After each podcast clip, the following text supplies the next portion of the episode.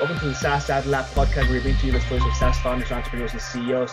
My name is Luis. I'm the founder of Fans Agency, a digital marketing agency specializing in scaling SaaS companies. And today I have the pleasure of interviewing Karl. He is the founder and president over at Tenon. Thank you so much again, uh, Karl, for being on. It's a pleasure having you. And to start off, why don't you just kick us off with, you know, a little bit of background on you, how you got in this space, and essentially what it took to build uh, Tenon. Okay, yeah. So, uh, so I started my career as a web developer and then transitioned into uh, a role doing web accessibility consulting here in the DC area, right around the time Section 508 came out, and uh, and I and I really latched onto the whole accessibility thing. Fast forward a while, and I started the side project, uh, played around with it for a while, and eventually I said, you know what, I'm going to make a product out of it. So my product Tenon is um, is a web accessibility testing tool. It is the first API API first accessibility testing product out there. And the reason why I went with the API first approach was because I wanted to make something uh, that was uh, fully integrated with developers' tool sets, uh, de- developer and, and DevOps and, and QA automation. So the idea behind the tool is you plug it into your IDE, your task runners, your automated build systems, your CI CD, all that sort of stuff, instead of having to go out to a completely separate product. And, uh, and it's worked out well so far. Good. And how long has Tenon been around for? So we went into uh, we went into a private beta phase in 2014, um, and uh, and since that time we've we've fast forwarded up to uh, 2016 is when I turned it into a full time job. Very cool and how long or not how long but essentially how, how many customers do you have at the moment? How many customers? That's a great question. So we have uh, i think we're getting ready to cross 200 customers.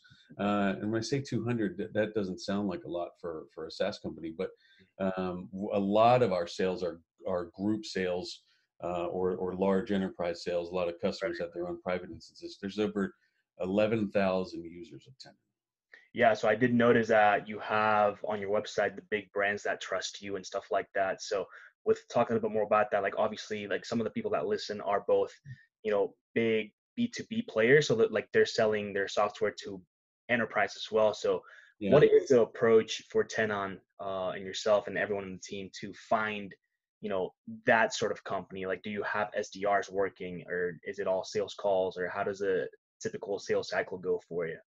It's you know I got to tell you it's really awesome because the vast majority of our sales are completely word of mouth driven. They're all inbound, especially those enterprise sales. They're almost all inbound sales, um, and they come to us primarily because maybe they're looking for something. They see that we offer uh, offer SaaS, and then they also see that we offer you know the the enterprise ins, uh, installations and stuff like that, and they go well you know based on the flexibility of it, uh, they give us a call, and it's almost all completely inbound, um, and we hardly do any like uh, CPC or anything like that. Most of our stuff is content marketing, uh, personal appearances by me at conferences and stuff like that. Uh, is where we get most of our work. Sweet, sweet. Now, as far as you know, this in this inbound uh, mm. customers that you get, or all the leads that are coming in, are these people aware of the issue that they have? Do they want to learn more about the solution, or where are they at as far as like how ready are these people to actually become a customer? Like how much education do you have to provide to them to get them to actually close? You know, we don't have to do a whole lot of selling around why accessibility is important. Um, I, that's kind of good, kind of bad. Part of it is because there's a lot of accessibility lawsuits out there, so it's top of mind, especially for financial, uh, insurance, healthcare, education and retail those are those are the big segments that that we operate in for the most part for these large customers. And so they're already it's already kind of a top of mind thing. The only education that we really have to do is in terms of in terms of selling our approach uh, in terms of selling them on on the, the things that do make us different than than some of the other uh, um, older players in the space. Other than that they're pretty much on board ahead okay. of time and uh, you said that you don't spend a lot on like PPC advertising or anything like that. Is there a specific reason for that? Do you think that maybe your your essentially your you know perfect client, your dream client isn't, you know, I guess persuaded by something like that, or what is the reason behind that? So a lot of our stuff is so the the PPC CPC stuff that we do is extremely targeted. So um, we're going to target we're going to target those people from uh, LinkedIn. We're going to target we're going to target them through remarketing. We're going to we're going to um, spend a lot for the conversion, but there's not it's it's so targeted that we're not just blasting it out there because it's it really is kind of a niche product still uh, right. despite the fact that there's despite the fact that there's a lot of litigation around this stuff it's still very niche and what we want to do is is have a laser like focus on the specific client that we're looking for and so you know our total spend is is not much at all compared to what i think other people are, are spending. Very cool. What is the biggest challenge as far as and this is from the beginning right? Like as a as an entrepreneur as a founder what's like the, the single biggest challenge that you faced throughout the entire process? I think the biggest challenge has has been one that has has gradually become more and more present uh, as we've gone on. When when we entered the market there was literally um, and we're fully bootstrapped 100% uh, I borrowed 10 grand from a friend uh, early on in that in that 2016 phase to finish some dev work. Mm-hmm. Every single thing else has been bootstrapped. Um, and so I'm proud of that. And we've made a, a fair amount of money and, and we're not beholden to anybody else. But one of the other problems that that gives us is that we don't have the massive funding to be able to afford a huge development team. So the the head start that we had on the the things that we were doing um, that that led us ahead of everybody out of the gate. Um, keeping that momentum has been a bit of a challenge in terms of uh, the you know the the bigger players who had more developers had more uh, had more uh, you know cash in their in their war chest so to speak have been able to catch up a little bit. Right. So for us to keep innovating on what we're doing, it takes a little bit longer than than I think it uh, otherwise could. Would that then be? I mean, it almost it, it almost seems like a setback at the same time, right? So like you mm. said, it's a challenge definitely. Does that mean that you would be open to VC funding, or you don't think it's it's like do you want you prefer to keep it bootstrapped? I mean, there's obviously pros and cons to both sides. Yeah, for me, I think the biggest challenge or the biggest question on VC funding would be whether it's a match. Um, in other words, I, I just don't want somebody to hand me money and and then not be on board with right. the philosophy, the the spirit of the company, the the things that we're trying to accomplish as a company. Um, you know, if somebody's just like, oh, I'm, I'm going to send them this money and I'm going to get a five x out of it, and woo, you know what? I'm cool. Like I I'm already making good money. My people are well fed, and you know, as far as as far as I'm concerned, I'm not trying to conquer the world if a VC came along and said, "Hey, we are 100% on on with the vision, and and the the group of us are going to conquer the planet," then I'm all in. Mm-hmm. So, like you, you, you, you would like for them to be just as invested as you in actually producing a product and not just a return. Absolutely. Yep. Obviously, I mean, everybody wants to make money, and I sure as hell want to make right. money too. Um, but it's got to be it's got to be part of the vision. The money has to be tied to the, to the vision and, and, stuff like that. How many employees do you currently have? So we have about 14 okay. And is there a specific thing that you look for um you know in in i mean do you do you pay attention to culture and things like that? Yeah. I pay a I, I pay a ton of attention to culture. Um, what we what we do in terms of hiring is we actually have every single person who exists on on staff now has veto power on anybody who comes in. So mm. the first step, of course, is getting past our our HR person and and and satisfying her to to as to whether she sees that that person uh, is a fit, uh, and then we and then we go from there, review them, uh, and I have a couple of my senior people do the interviews, and and then uh, and then they get to interview. everybody in the company interviews that person as well in one way or another, or at least reviews uh, past interview comments and stuff. And it, it largely is two things. Like, first off, do we think the person can do the job? That's that's kind of obvious. You don't want to hire somebody who's not going to do the job. And then, is that person going to be a good fit?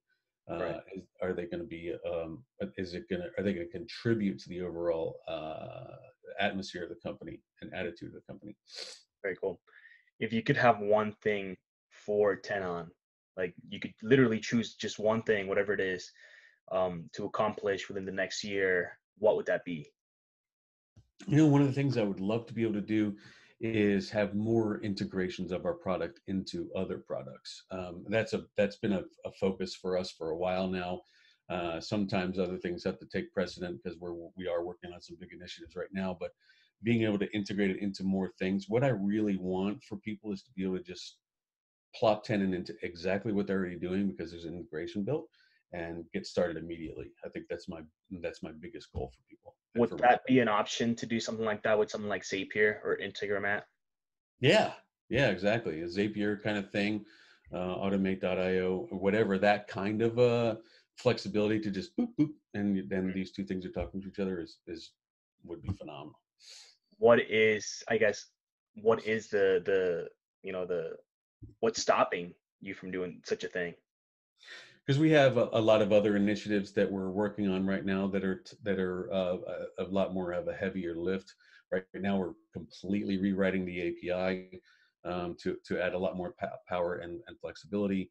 We're also adding some capabilities that are more robust around uh, organizations and teaming. So being able to collaborate with others in the in the testing process. And then the other thing we're doing is making improvements to the spidering capability because part of the tool is a spider and it can actually crawl through all the pages of your site and, and test every single page. We need to make some some uh, improvements to how that is in terms of being able to better target parts of the site that you want to test. So that, those kinds of things, and, and given the limited uh, team size, are they're kind of in the way of of creating these integrations. What is if if you could do if you could change one thing as far as like your marketing goes what would that be? Like would you be able would, would you have a team that can put out more content uh to kind of educate a little bit more maybe like video? Like what would that one piece that you think would kind of push you to the next level would be? I think content and video would be great. You know um, one of the things that that helps tenants specifically in terms of first off our, our initial launch and also uh, continuing on is, is, my personal reputation in the space mm-hmm. um, because prior to even creating Tenon i had published a couple hundred blog posts on on the topic of, of accessibility anyway mm-hmm. and and i i believe that knowledge share uh, is a huge huge benefit for us specifically because it demonstrates to the to the potential customer yeah these people really know what they're talking right, about right exactly so content marketing and knowledge share and and and uh, not just not just the written stuff with blog posts but videos would be would be a great add-on to the marketing. Yeah. what about distribution channels right? So like for all your content is there any specific thing that maybe like someone in your team or even you are doing to get that content out and obviously to the right people? Because like you mentioned like you have a very specific niche. So even if you were to use like facebook ads or linkedin ads to blast like you still can't target like that one person that is going to look at that and, and have that aha moment. Yeah. Yeah well a lot of the stuff that we're doing now we we've we used to have all of our all of our crm and sales and marketing stuff sort of on all these disparate different services and we've unified around hubspot uh, re- very recently. As a matter of fact we're still doing the on, uh, onboarding process with them but I'm really looking forward to be able to having a unified uh, location for all of our marketing stuff and all of our advertising stuff under within HubSpot and the ability for us to you know for, to track uh, a lot of those things and to and to distribute those to the various different channels you know because i think what you were alluding to is there's some people who choose to consume content in different ways some people right, right. they still want rss feeds Mm-hmm. Uh, other people like blogs. Other people like mailing lists. So right. being able to unify that is, a, is a, I think, a big deal. Yeah. 100% and like he's like essentially you could you could repurpose everything right so like mm-hmm. you have a blog post and then you have literally or, or, or, the other way around let's say you're at a conference because you said you go to conferences yeah. and you're giving a talk on something specific and then somebody on your team transcribes that puts it into you know a blog post and then maybe you send it out in an email list too so the cool thing is that you can literally take one piece of content and just distribute it throughout yeah. every channel that you want. So I, I see what you're saying there. Um, now to talk a little bit more about like the personal aspect of growing the business, what is the most challenging thing, you know, on a, on a personal level? While is it like, I guess the stress that you have to deal with on a day to day basis, growing a business, or what sort of thing is like the one thing that kind of like bogs you down? Well, I, ha- I mean, I, I think I have two things in response to that. I think one of them is the fact that uh, that I am now not just responsible for feeding myself. Right. I'm responsible for feeding 14 other people and their families too. And so uh, ensuring the success of the company isn't just ensuring my own success. It's it's ensuring that they can continue to to be successful people too, and you know pay the bills and all that sort of stuff. Right. And then the, the much more personal thing is balance. Um, you know, I, I'm older than most founders. I'm 45, so uh, so a lot of founders are you know younger kids or something like that and and working 80 hours a week is awesome and i did that stuff you know like when i first started out as a web developer woo you know i'd, I'd work all the way clear into like 3 a.m you know i'd be writing code right. and stuff like that well and i can still do that but i realized that there's a point where i'm like nah. Like I, i'm not going to be one of those founders who are going to be like i'm going to work myself to death and and the only reason you're not successful is because you're not working hard enough. No. I still work 10 to 12 hours a day right. but my weekends are mine you know what i mean? Like i'm and and that balance was something that i had to choose to find and really force myself into. Right and and obviously spending time with family like giving them you know priority as well um and all those good good things essentially and i think that's one thing that a lot of people struggle and like you said like a lot of the founders nowadays like they're you know younger um people that are essentially you know trying to come up with cutting edge technology and things like that and they will be there sitting you know till like late hours in the morning um, but it's just not sustainable regardless of how, what they're taking or whatever like so uh. i think it comes with that you know like kind of like self-care mentality that you should also look after like the other aspects of your life and make sure that everything revolves in a holistic way and you know what people don't realize too is that is that you, if you keep going in that mode you're going to get burnt out i mean i think that's pretty exactly. obvious but there's a there's a, another thing that i found was that my general life satisfaction eh, improved when i made this switch it improved to a point where i was actually more productive in other words mm-hmm. those those hours that i put in each day were um were were the best hours you know? There's times when when you're working you know 15 16 hours a day and you know the only time you take you take time off is to is to eat your breakfast or something. When you do when you're doing that what ends up happening is so many of those hours are just non-productive mm-hmm. that it's not worth it. It really isn't. Kick ass for your eight eight hours a day ten hours a day uh, whatever it's going to be kick ass on those and then and then take some time off totally refresh and and you know take it all in learn new stuff. Yeah. Um, yeah. totally. In this in this entire time, what would you say is or has been your biggest mistake as a founder? Wow, I've made I've made a few. You know, the, the one you know, like like you mentioned something good earlier, and I think that was responsibility, right? So mm-hmm. making sure that you're not just you anymore, but your team is also well yeah. off, and obviously they're they're getting what they deserve for the work that they're putting in. But it, it like has there ever been a time where you did something and, and you were literally scared that something was going to happen where your team could have been affected as well? Uh, I actually had something where the team was affected. So there was a time period uh, not too long ago, about a year, 18 months ago, where we were just burning white hot. I mean, we were carrying uh, 250k in um, accounts receivables every single month. Mm-hmm. It was it, it, was at any given time, I'd look in QuickBooks and see that there were still outstanding uh, re- receipts for for 250k, and and just killing it. And what ended up happening was I was like, okay, I'm going to sink a whole bunch of money into uh, into bringing on some additional development work and all this sort of stuff to really uh, really ramp up the velocity. Mm-hmm. And what I hadn't realized was the the complete other swing side of the pendulum from uh, from holidays and all that sort of stuff, where the, the bottom sort of fell out of this and uh, ended up having all this money that I had spent out of my own out of the war chest that we had saved up and all this other stuff that made it a point where I had problems paying people on the team. And uh, and that was really bad. It taught me a big lesson about you know just because you have it it doesn't mean you're going to have it forever you know what i mean? It doesn't you gotta you gotta actually consider the fact that um, even even when you're going good the pendulum can swing the other way and you have to be prepared for it. Totally. Good good good lesson for sure.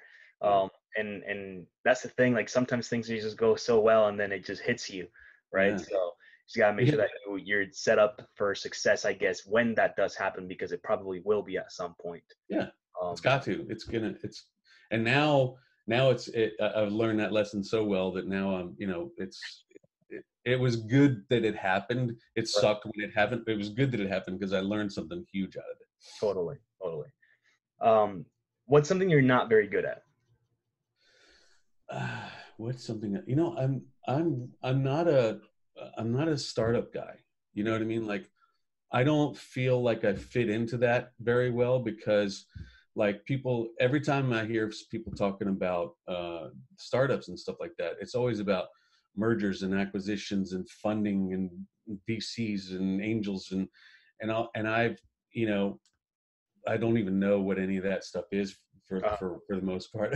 It's just been execute execute execute execute execute. And um you know that's that's one thing i've never been really good at is sort of fitting into that whole scene of uh, of the startup world, I guess.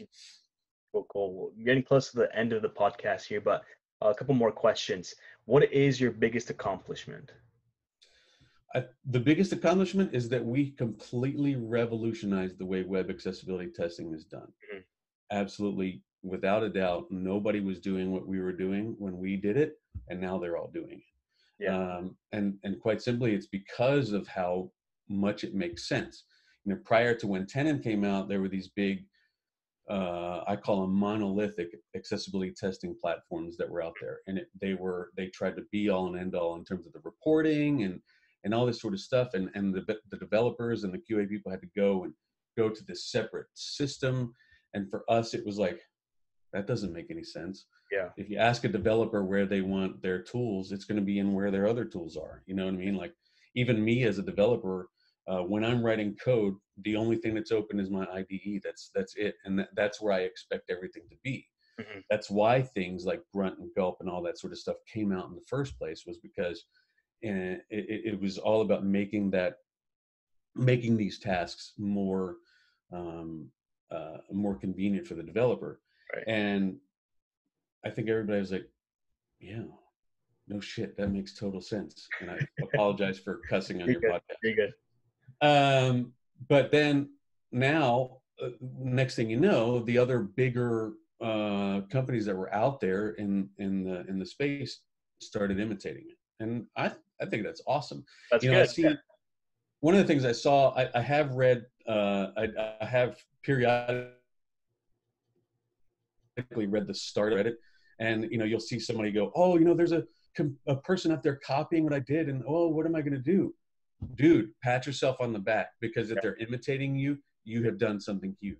Totally, totally. They're just essentially, you know, what's the word? I just I just blanked. But they're just, I literally just blanked. I forgot. Yeah. um, they're they're uh, I guess qualifying or yeah, yeah, exactly. Validating the idea. That's what I meant. Validating the idea. Exactly. Um, very cool what is one software company that you think right now is just absolutely killing it and you look up to it? I already mentioned HubSpot, so I'm not going to mention them again. The other one is Stripe. Okay. Um, so when I first, when we first started, and we decided we were going to go for the subscription model um, for the for for some of the smaller customers, I was looking around and I was looking at everybody, uh, Recurly and ChargeBee and all that sort of stuff, and, and I came across Stripe, and Stripe was very new at the time and their API is amazing. It their API is is the kind of thing it just makes sense. Mm-hmm. Um, you know, as for us because we are an accessibility company, everything we do has to be accessible too. So a lot of these other payment uh, processors were like, oh, use our form or whatever. And Stripe's own form, unfortunately, uh, that was inaccessible, but the API allowed us to plug that in. Uh, and and as as Stripe has grown and as their API has improved, everything has just been amazing. And, and yeah. I think they that's that's a model. That's a that's a model to follow. Cool. Awesome. And a couple last questions here. Where can people find you online, Karl? So the company tenon.io, T-E-N-O-N.io. Uh, that's that's the company. You can follow me on Twitter uh, on, at Karl Groves. It's Karl with a K. Uh, my blog, Karl Groves. Uh, my LinkedIn, Karl Groves. Karl Groves is, is everything. Um, that's where to find me. If you follow me on Twitter, it's mostly politics. If you want uh, the geeky stuff, uh, you have to sift through it a little bit. Um, but my blog, karlgroves.com, has very little politics, all geeky stuff. Uh, awesome. And then and then the Tenon website, like I mentioned. Sweet, perfect. And last question: Do you have any questions for me?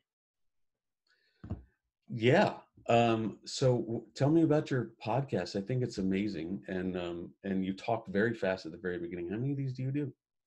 Uh, thank you. So I try to do one every week. Mm-hmm. Uh, this week or these past couple weeks, I've actually done I think like five every week, so about one every day. Uh, very fun. I do for some reason I'm not sure what it is at the beginning. Like it just has to get out, you know. Uh-huh.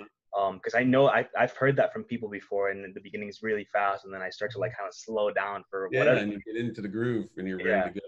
Yeah, so that's that. But the podcast really like I fell in love with software companies and just everything that they were doing. To be honest, at the very beginning, the one thing that kind of attracted me was the design. Like mm-hmm. for some reason, every single software company that I came across had really beautiful websites. Mm-hmm. Uh, and I think that's what like the first thing that kind of like caught my eye. And then after that, it was obviously like, you know, the things that people were doing in this space, like amazing entrepreneurs, uh, you know, pretty much all the way around. Uh, very young, like you said as well. So just kind of like looking up to that. Um, I've always been very entrepreneurial as well, so it, it, it just resonated with me. Mm-hmm. And then while I got into this space, obviously I've been advertising for a while now and uh, advertising for software companies. It's something I really enjoyed, um, and and I wanted to get in front of more software uh, people. So so I started like you know thinking and what can I do to to start talking to more founders? How can I get in front of them? And I figured you know let's put a podcast, tell them, let them tell their story, what they're doing, and then essentially create a relationship with them um, yeah. and just get myself out there. So that's kind of like the backstory on that. Cool. Well, yeah. Awesome. Thank you. Very cool. So thank you again, Karl, for being on here. Again, it was a pleasure. It's really cool what you've been able to do with Tenon, uh, the things that you've learned, and, and obviously the lessons that you now have passed on to the audience. So appreciate that, and uh, we'll see you next time. All right. Thanks. Thanks. Bye bye.